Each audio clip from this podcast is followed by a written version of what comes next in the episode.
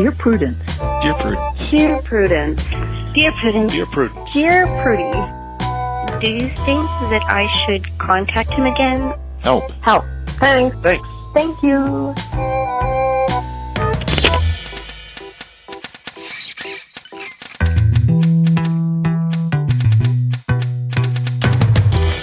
Welcome back to the Dear Prudence Show once again. And as always, I am your host, Dear Prudence, also known as Mallory Ortberg. And I am here to remind each and every one of you it is time, once again, for my annual reminder that it is fine to ruin the holidays.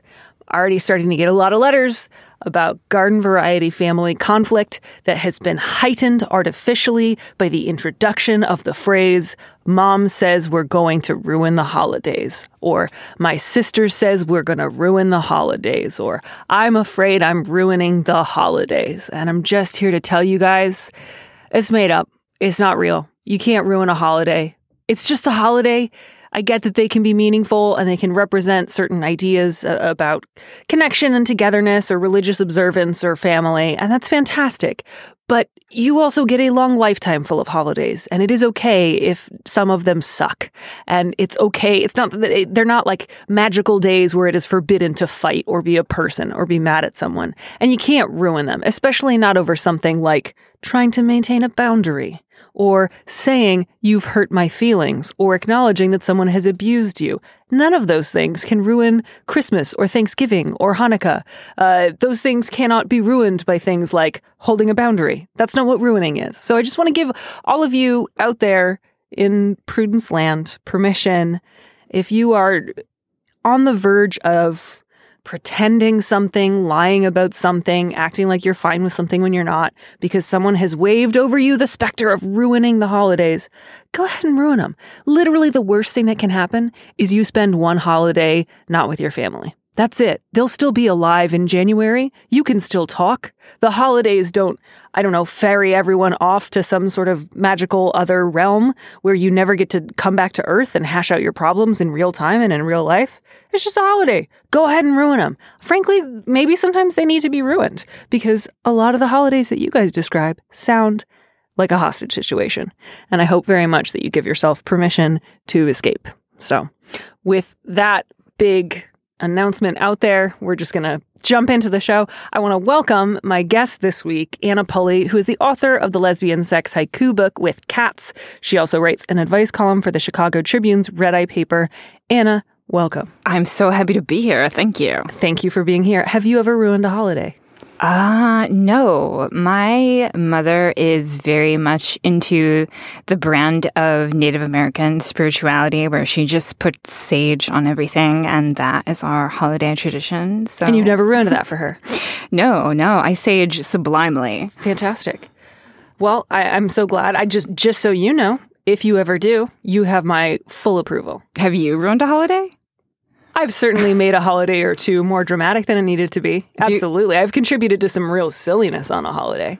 Uh, but I would not go so far as to say that I have ever ruined a special day of the year. No. I really want to hear that story, but maybe that's another time. It's a personal story that I have no interest in telling on the air. But suffice it to say that I was 19 and a real dumb jerk. Uh, and it's all fine. Now I'm 30 and a different kind of dumb jerk, and I know how to talk about my feelings better. And that's really great. Like, it's fine. I don't know. Ruin a holiday. You'll have another one next year. That's so true. Right? That's so true. I, I just feel Infinite like people things to talk ruin. about it in such a way that's like, oh, the holidays. We can't ruin the holidays. It's like, really? Why not?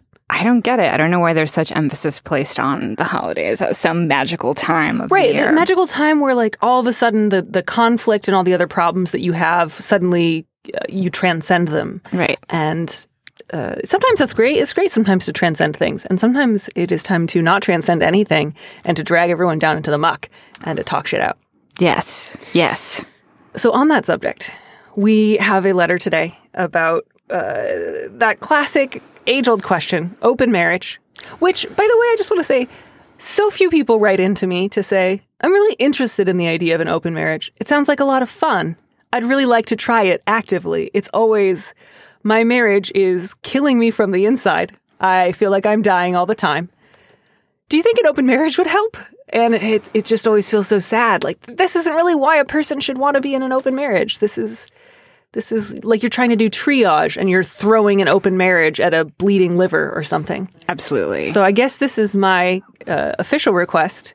Would all the people who are contemplating open marriages because they sound like a lot of fun and you're already pretty happy with your partner, please write to me. Just let me know how you're doing because all I feel that I ever hear from are people who are very sad and want to know if this will save their marriage. And it seems like the answer is no. yes, I'm the same. This is the most common advice question that I get.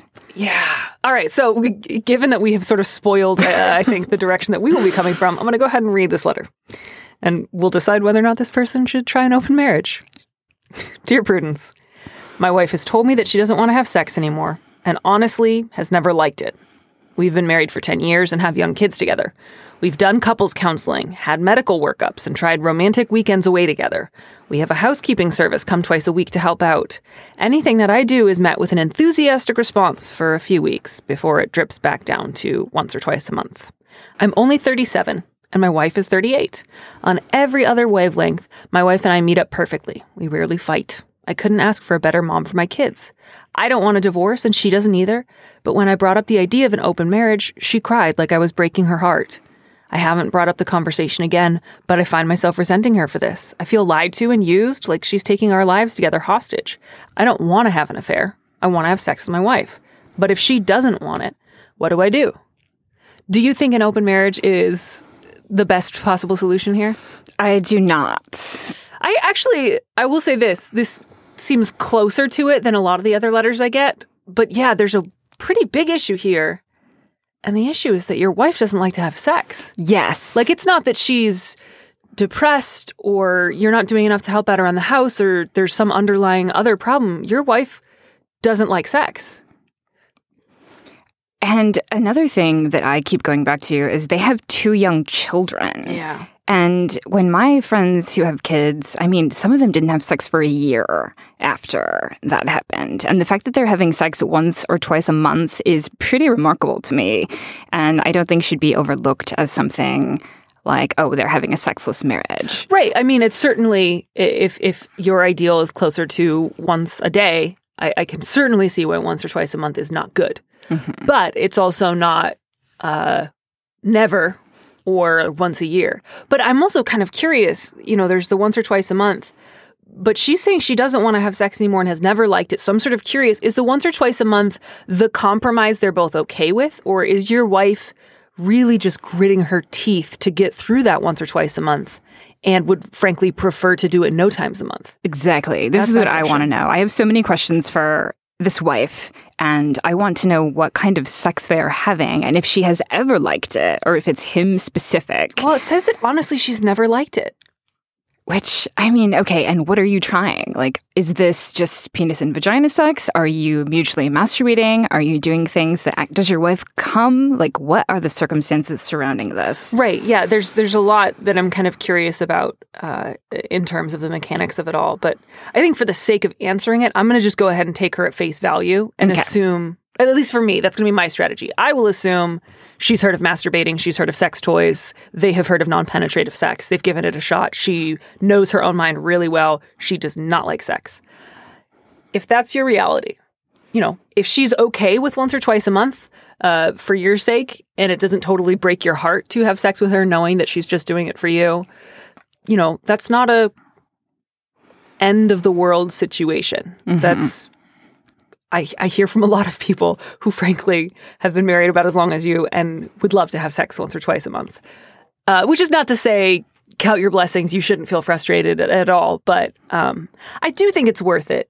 Given like you have two young kids, you guys love one another, everything else is really good. I, boy, divorce would just not be my first go to here. No. Not even close. No, mine neither. Um, some people would disagree with me and you on that, but I think there's too many things that are going well in this relationship. And does he want to restructure his entire life because he wants to get laid more? That's the question that he needs to ask himself. Right. And, and and I think like that's not to say you can't ever consider it. And certainly sometimes I get similar letters, but that feel more weighted in a specific direction where I'll think like this may just not work. Um, but I do think that I think it's worth revisiting. Like this is a conversation you need to have again with your wife. Like put all your cards out on the table. Be like, I did not know you didn't like sex. when we got married, that was not something I knew. And and don't say it in a way that's like, how dare you withhold this from me? It may be possible that she didn't realize this about herself sooner, but just to say like I want to have a mutually fulfilling sex life, but only if that's possible. I really want to know what's going on with you. In your ideal Yes. life, do you never do we never have sex again? Yes. And and Yes. find out like I know the answer may feel scary, but damn, ask that question. Yeah, absolutely. And to approach it from a place of curiosity and not contempt. He's already feeling resentful, so I feel like he might be approaching this in a place of starvation almost. Like, I am really, really needing this and you're not providing this. And how, you know, how can I rectify this situation? And he's feeling desperate. And I don't know, that's not a place where compromise comes from. So, Right. And, and and like to be fair, like it it is very understandable that you feel this way. I want to make it really clear. I, I'm not saying that your wife has been, you know, always completely aware of her own feelings about sex and has been lying to you. Like it, it, it doesn't sound like that's what you feel is the case. But it's also really okay for you to feel as frustrated as you do because this is really jarring and this is a huge mismatch in terms of your desire for one another. Um, so I think it's really helpful to get a lot more clarity around ideally what does our sexual relationship look like to you? And here's what it looks like to me. Are there any points of compromise or overlap? And depending on that conversation, um, you know, I- I, think you can continue to talk about other options, which is not to say that you just go back and make her cry and say, I'm going to have an open relationship no matter what. But, you know, if for her sex is 100% off the table, if she doesn't like it and you don't want to have sex with someone knowing that they are only doing it to humor you, which frankly, I, I get that. I would not, I would not want that compromise. Um, then it's at least something you get to talk about right? I mean, I, I understand why it would feel painful, and, and I understand that just because you feel like you've maybe come to understand yourself as a person who's not interested in sex doesn't necessarily mean that you're super stoked about the idea of your partner sleeping with other people. But um, I, think it is also fair to say that this is a decision that affects the both of them. Her decision not to want to have sex again, or not that she's made a decision, but that she said, "I've never liked it." That's pretty damning. it- it- that's that's a statement with a lot of um, ramifications, Yes, right? Like it's it's not as if she said, "I never want you to touch me again." But if you know, my wife's never liked it. That's not just going to affect the way you look back at your sexual history together. That's just going to make you feel like, well, I don't want to do that to my wife. I don't want my wife to endure something that makes me feel like loved and connected and excited. Like I don't want that for you. Um, so uh, again, not to say like the open marriage is going to be a great band aid for this, you know, surprising wound that has opened up in the middle of your marriage because this is information you didn't used to have about each other. Um, but uh, you know, I think you do have to have a couple of serious conversations about what do I want, what is acceptable to me, you know, what's good here, which is a lot, a lot's good here, and and to talk about what are some alternatives. Um, and you're going to have to uh, yeah, I just I, I can't promise you that she's going to be cool with any form of open marriage, and you may need to like it. decide at a certain point. Like we've got two little kids, uh, I need to, you know, prioritize other things over my sex life, and there may be other ways that like you can have a sexual side of your life that doesn't necessarily involve outside partners, but um, you can still incorporate your wife into depending on how sex repulsed she is. Yes, I'm also curious if this is the first time she's mentioned that she has never liked sex, or if that has been something that he's known for a while. It sort of doesn't seem like it. It sort of seems like it came out of nowhere. Like, oh, yeah, I've never liked sex. P.S. Yeah, yeah, I would maybe try the couples counseling again. Yes. Like w- in light of this information, not like to quote unquote fix her. That shouldn't be your goal. But between that and the fact that you say we rarely fight, I'm kind of curious. Has some of your, you know, marriage's happiness been a result of there's been some information that you guys haven't shared with one another? Yes, absolutely. Um, and so I would say not necessarily to go with the expectation of we are going to fix this problem. We're going to go to couples counseling until we are having sex the exact right number of times a week, and my wife thinks it's fine. Um, but with the goal of, regardless of whether or not we're having sex, we love and care about each other, and we're great co-parents, and we're in love, and we want to know one another better and support one another more. Um, and it may be that someday our different sex drives make us realize that we either need to come to an alternate arrangement within our own marriage or part ways, but that day is not now. Right now, we are committed to one another and to, you know, remaining a family. Um, and, and to kind of go with that in mind and to kind of figure out what do we want? Let's talk about some things that we have never discussed before. Yes. And that's kind of going to be the only way you'll get through this together. Oh, this feels like such a rambling, imperfect series of answers. um, but yeah, I, I would say things are not maybe as dire as they seem. No. Um, I totally understand your surprise at this, but you know, unless your wife says, you know, I married you knowing deep within my heart that I actually hated sleeping with you, and in 10 years I was going to tell you and stop forever. It sounds like it's been really painful for her. Like she cried like you were breaking her heart. It does not sound like this is something she's known about herself consciously for a really long time and is super collected about it. It sounds like this is new information and it's painful and she feels bewildered and and like she's not sure what she wants and And who knows how long she's been holding on to that information as well.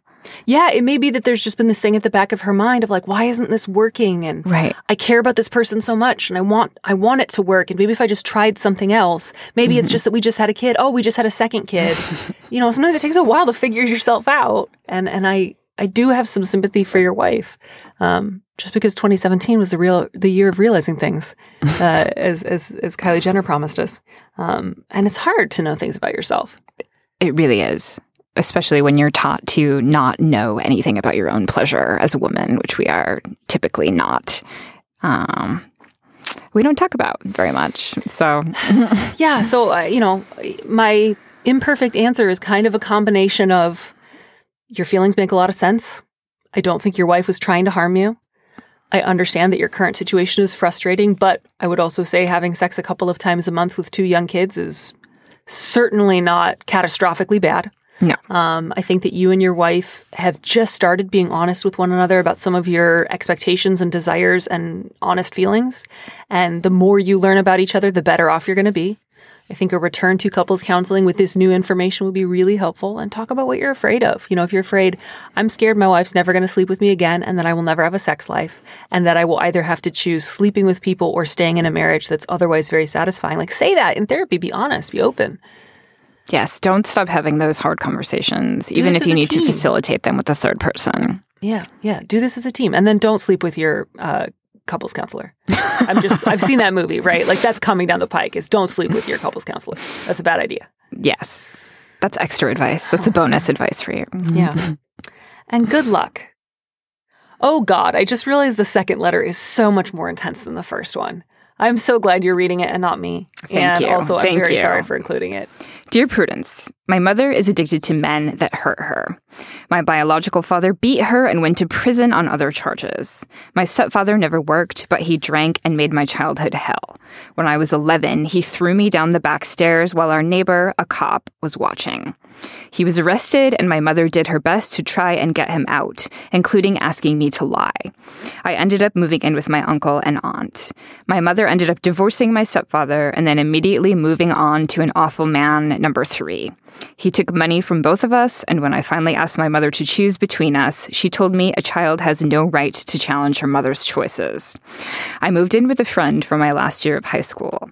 I have tried to help my mother. I have begged her to go to counseling with me, left her books about abuse, turned on talk shows, and pointed out how our lives fit the patterns. Nothing clicks. I've begged her to get help, to stop dating, to talk to anyone, but my mother refuses. She has had bad luck with men, quote unquote, but this new one is a keeper. The same refrain every time. I'm now in my late 20s and live a thousand miles away from my mother. We talk a few times a month, and I see her at my aunt and uncle's for the holidays. He will not let her boyfriends come into the house. Last week, I got a call from my aunt about my mother having to go to the ER after her latest boyfriend threw a glass at her head. She asked me why I wasn't upset. I told her I was numb to it all. My aunt told me I was sick, and I reminded her my mother watched my stepfather throw me down a flight of concrete stairs and chose to stay with him over me. I asked her what she wanted me to do. My aunt hung up on me. Is it wrong for me to accept this? Is part of me broken? I can't stop loving my mother, but I know I'm going to get the phone call from the police because she chose the wrong guy again and did not make it out this time. That is fucking heartbreaking. Can we both just lay down on the floor for like 20 minutes before we answer this? Yes, please. All right. We're taking a break. We'll be back in 20 minutes. Um, not only are you not broken, you have done so much work and have so much resilience and so much bravery around this that I feel like you should be applauded and given a hug uh, over the podcast airwaves because no, there's nothing that you have done wrong. You have done tremendous work on this and you continue to do the work and you're doing a fantastic job. And don't let your aunt or anyone shame you into thinking that you're handling this um, in an inappropriate way. Yeah, man, the cycle of abuse is so painful to watch, and it is so hard to wait to see somebody um, who has been victimized by others in turn victimize their own child, not necessarily out of a desire to cause harm, but because they are so caught up in the cycle, um, and they have so normalized the violence in their everyday life that they cannot care for others um, the way that they should. Like the fact that your mother told you what she said when you asked her to leave her husband is just heartbreaking. And the fact that she tried to get you to lie after seeing a man push you down the stairs, uh, uh, of course you feel numb. And it's not because you don't care about your mother. It's not because you want her to suffer violence. It's very clear from your letter that you have enormous compassion and sympathy from your mother.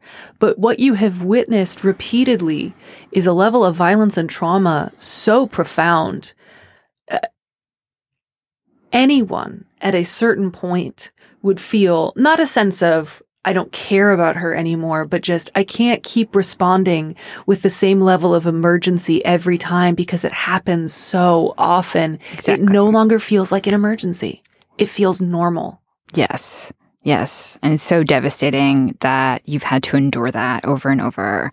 And I'm surprised, frankly, that your aunt and uncle, uh, especially since he won't let the boyfriends into the house, Right. Like they know what's going on. Well, and that's part of what's so hard, right? About like family patterns of abuse is, Yeah. is so often there's somebody who falls into this kind of scapegoat role. And it's often somebody who has been pretty directly victimized or the most vulnerable. And there's this sort of sense of it is your responsibility to smooth things over, to maintain ties, to do the emotional labor, to clean up the mess afterwards. And I'm not saying that they've been doing that to you this whole time. It sounds like in a lot of ways they've been really helpful to you. And I'm really glad. But their sort of insistence that you produce a response that they can understand and to suggest that there's something wrong with you for the fact that you have like secondhand violence fatigue. That's not okay. No, no. And, you know, the fact that you've done all this work to heal and to address the trauma and to address the abuse is incredible and should not be discounted. And I'm really glad that you live far away. Yes. I'm really glad that you live far away. And, you know, frankly, if you feel like these holidays you are not up to making that trip back home, I hope you give yourself so much permission to do anything else. Literally anything. Literally anything. Like, I think you have, um, you know, A of all, uh, you're all adults at this point, but, you know, you, you were your mother's child. You cannot be responsible for her well being. And you have done so much in terms of trying to encourage her to access help and support. And you can certainly still let her know that you love her and that if and when she ever decides to access any help and support, you will be there for her. Uh, But if you need to set limits in the meantime, if it's talking a little bit less than a few times a month, if it's occasionally doing something, for, el- something else for the holidays, please give yourself permission to live your own life and take care of yourself and it, there's nothing you need to do with your with your aunt. You are set there. I'm so glad that you pointed out it's not that I don't care about my mother, it's that I have seen this repeatedly and I have suffered violence and and and the adults in my life failed to protect me from it. Like good on you for saying that. You do not owe your aunt an apology. Um, you are not broken.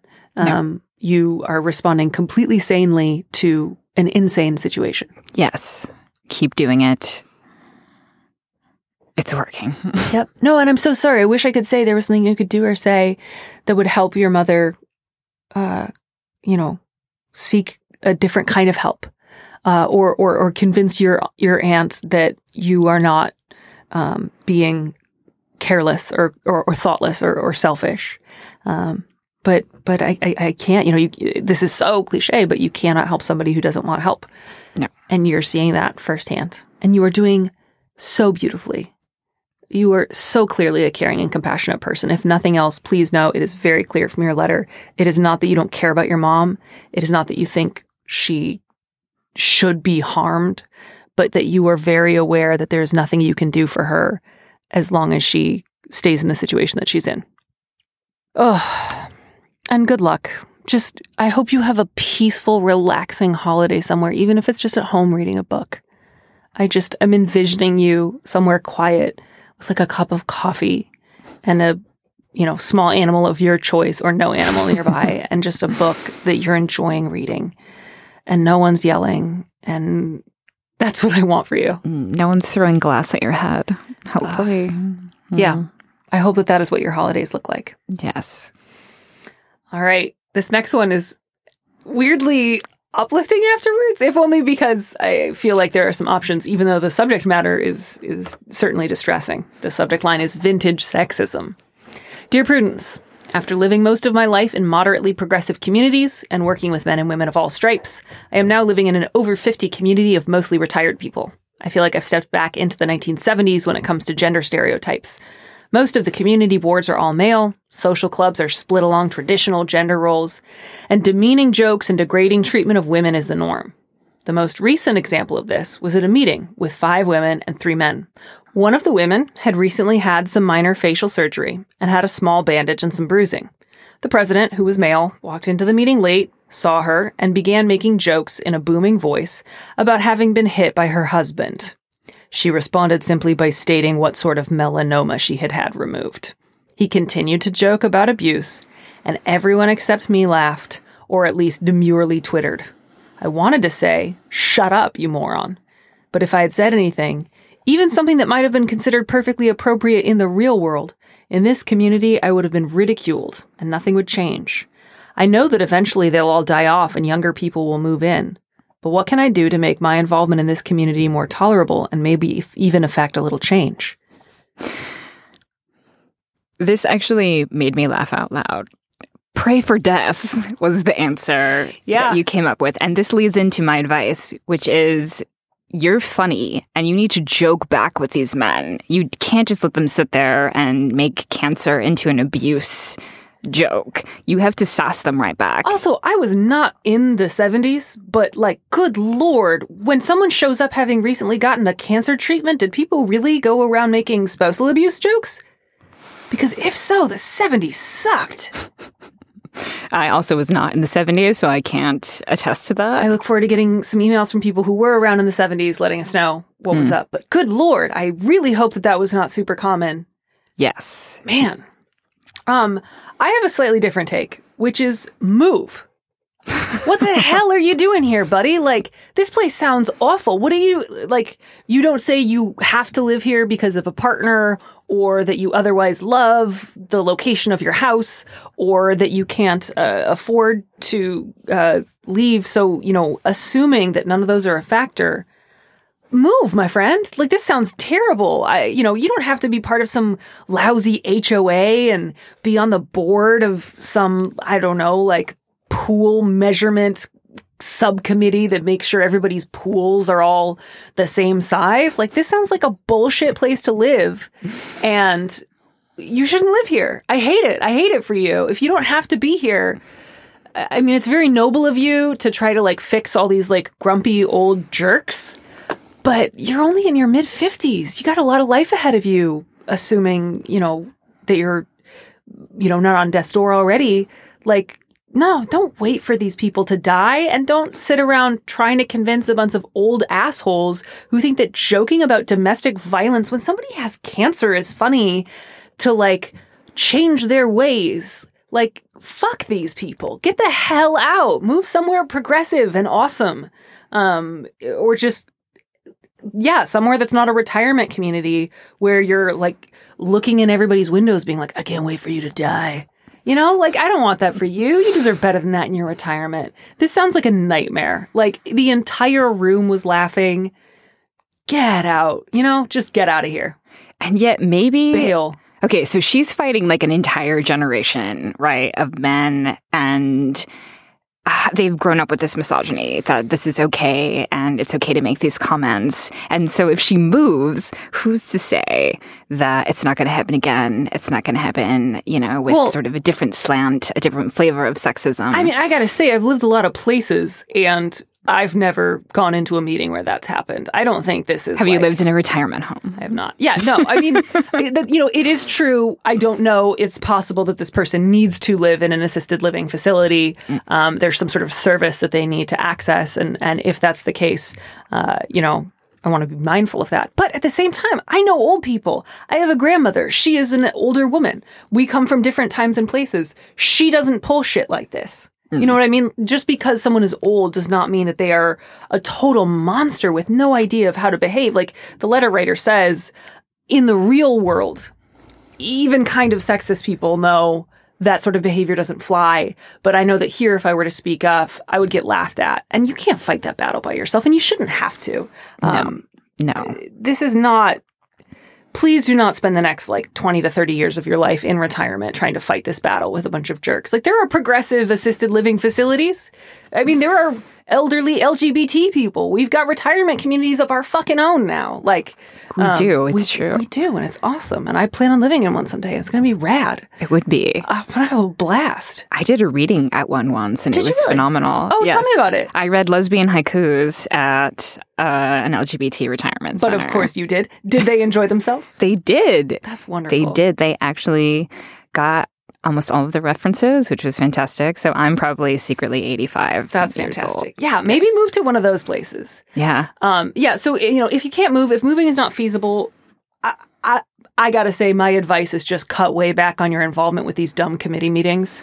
I can't imagine that this is about something that's very dear to your heart. I have to imagine this is stuff that you kind of got roped into doing. Like, oh, we're arguing about how often everyone has to clean their gutters. It's very important that I yell about domestic violence and make everyone rake their lawn. Um, and I would just say, minimize your contact with these people. If someone says something really out of line, absolutely say something about it. Go Yes. for it. Even if they laugh at you, fine. Like these are not people whose good opinion you should be courting. But yeah, uh, make your social life elsewhere. Do not spend any more time than you have to with these like old monsters. All right. Your turn, right? Yes. Subject Get out of my hair. God, age is such a theme today. I Yes. wasn't expecting it. Sorry, I didn't mean to interrupt. I'm just noticing. Dear Prudence, I'm a woman in my 40s involved with a man seven years my junior, and I'm happy. This appears to be a crime against nature for my family and friends. I make much more than my partner, but he's hardly struggling to get by. He's attentive, attractive, and funny. We go out dancing, to the theater, and travel all over the country. I am happier now than I have been in years. My family thinks I'm being taken advantage of. I think they are all hypocrites. My brothers are 9 and 12 years older than their wives. Pointing this out upsets their egos, and they insist it is not the same. I have tried being gracious. I have tried being firm about, uh, but at what point can I ask them, do they think me stupid, naive, or just that ugly? I am tired of the concerned comments and sidelong glances. I have no desire to subject either my partner or myself to their Midwestern tutting while they hit me up for donations. So Susie can go to her French class to Paris or Scott can go to soccer camp. I do love my family, but I don't like them very much right now. Do I lay down the law and give them one more chance or just go to Hawaii with my partner for Christmas? Ruin those holidays. Ruin those holidays. I am cheering in here. Go to Hawaii. Fuck that noise. I am cursing a lot. Friends, I ran out of nicotine gum this morning and I am on a razor's edge. Yes, that is such an easy like please go to Hawaii. Don't even don't even consider it. That's not a question. Like seven years. You're in your 40s. Like, who cares? no.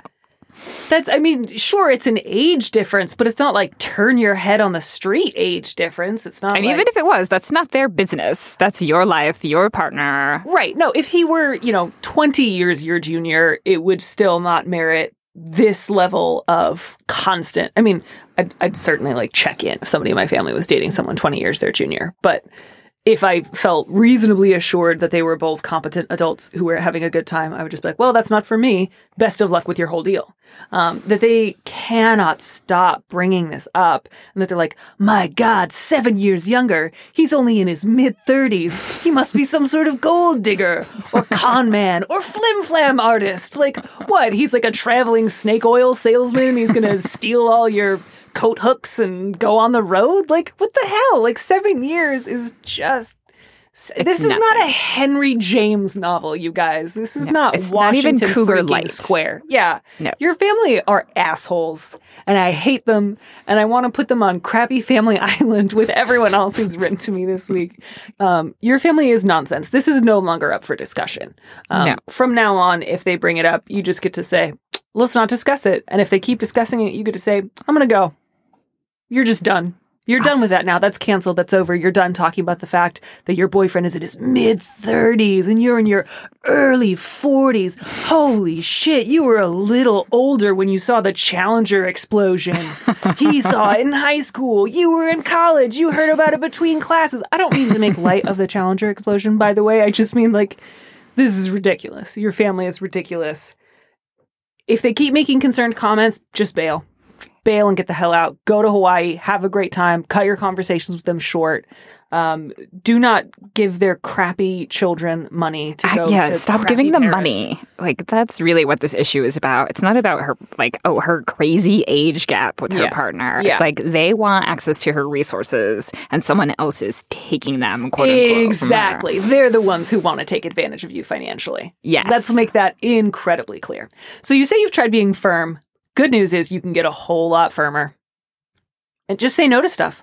Um, and don't get drawn into an argument. If they're like, I want money for Susie to go to Paris, just be like, nope. And they'll say a bunch of stuff, and you'll just say, yeah, I'm not going to argue about this with you. The answer's no.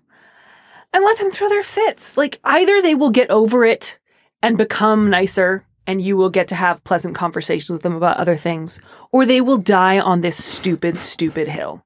And eh, frankly, if that's the hill they want to die on, then they should. In And Crappy Island. Climb this hill with your super great 37 year old boyfriend who's totally hot and loves to dance and travel with you and is fantastic. And you guys should just go to Hawaii and have a great time. Have a great time in Hawaii. Buy him a diamond. Honestly, like, buy him a diamond. I'm not even joking. Buy him a yacht. Buy him everything. Yeah, yeah. Flaunt it. deck him with jewels, get like a crown for his dick. I don't know. Whatever it is that you guys are into. All right. I, I front loaded the podcast with a lot of difficult things, and we have just been getting sillier and sillier as time has been wearing on. And we are finally at one of the more absurd letters I've had in a while. Um, not that the letter writer's concerns are absurd, merely that the situation is pretty, pretty wacky. So the subject line is simply Master of Disaster. Dear Prudence, I've known Jane since college. She had the nickname Master of Disaster, not to her face, because she's the most absent minded, clumsy, accident prone person I've ever met. I've lost count of the number of times she's locked herself out of the apartment, left her purse on the bus, overslept. By age 25, she'd totaled two cars and set her apartment on fire. She's also the kindest, most compassionate person I know. Our circle of friends are very protective of her, and no one mentions her affliction. A few years ago, I was bottle feeding a litter of orphaned kittens. And you know what? I don't normally do this, but listeners, be aware that something bad happens to an animal in this letter. So if that's not something that you can handle, fast forward right now. A couple years ago, I was bottle feeding a litter of orphaned kittens and she came to see them. I warned her several times that the kittens were little and moved very quickly, but once she got up to take a picture, stepped on a kitten and it died. I was heartbroken and she was horrified. I know it was an accident, but it took a long time for our relationship to heal. Fast forward to today. I have a two month old daughter. Jane came to see the baby and wanted to hold her. My reaction was immediate and visceral, and I said no a little too forcefully. Jane was mortified. I tried to excuse it as new mother jitters, but she left soon after. The problem is that I've let others hold the baby, and of course they've posted about it on social media, and Jane has seen the photos. I feel awful. How do I apologize without coming right out and saying it was because she is so inattentive and clumsy that I was afraid she would drop the baby? Hey, Vol, say it. Holy smokes. Say it. Th- That's why. Yes. Yeah, your whole circle of friends has never mentioned to Jane, hey, by the way, have you ever noticed you set your apartment on fire and totaled cars and have a real problem with space and material objects? Kill a kitten once, shame on me. I mean, wait, shame on oh you.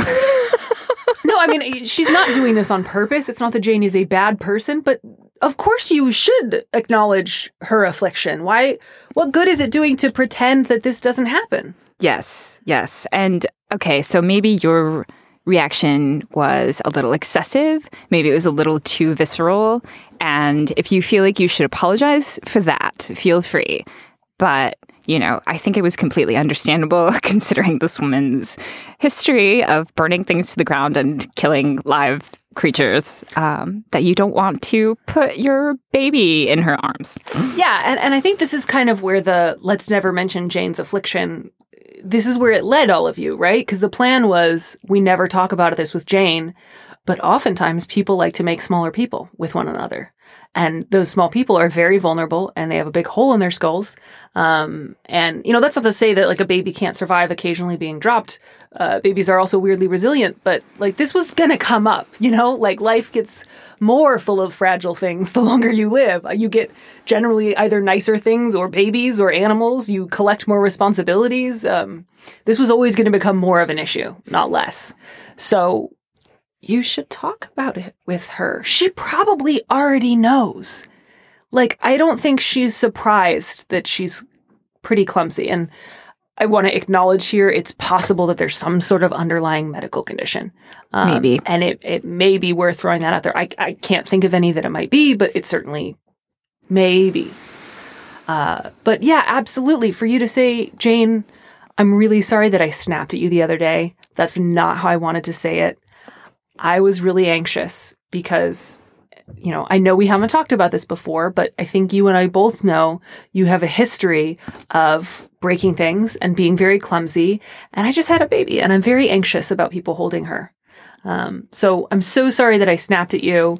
I wish that I had instead said, you know, you can't hold her, but like come over here and like, you know, hold her hand as I hold her. Like there's plenty of ways that she could interact with your baby. It's not like you have to keep her a football length away. Right. Um, you could just say, you know, for right now, I would prefer that you didn't. And she sounds like a kind, compassionate person. I think she'd be okay with that. She'll understand. Yeah. Just And it- apologize for your like sort of excessive reaction and it's going to be fine. She'll forgive you. Yeah.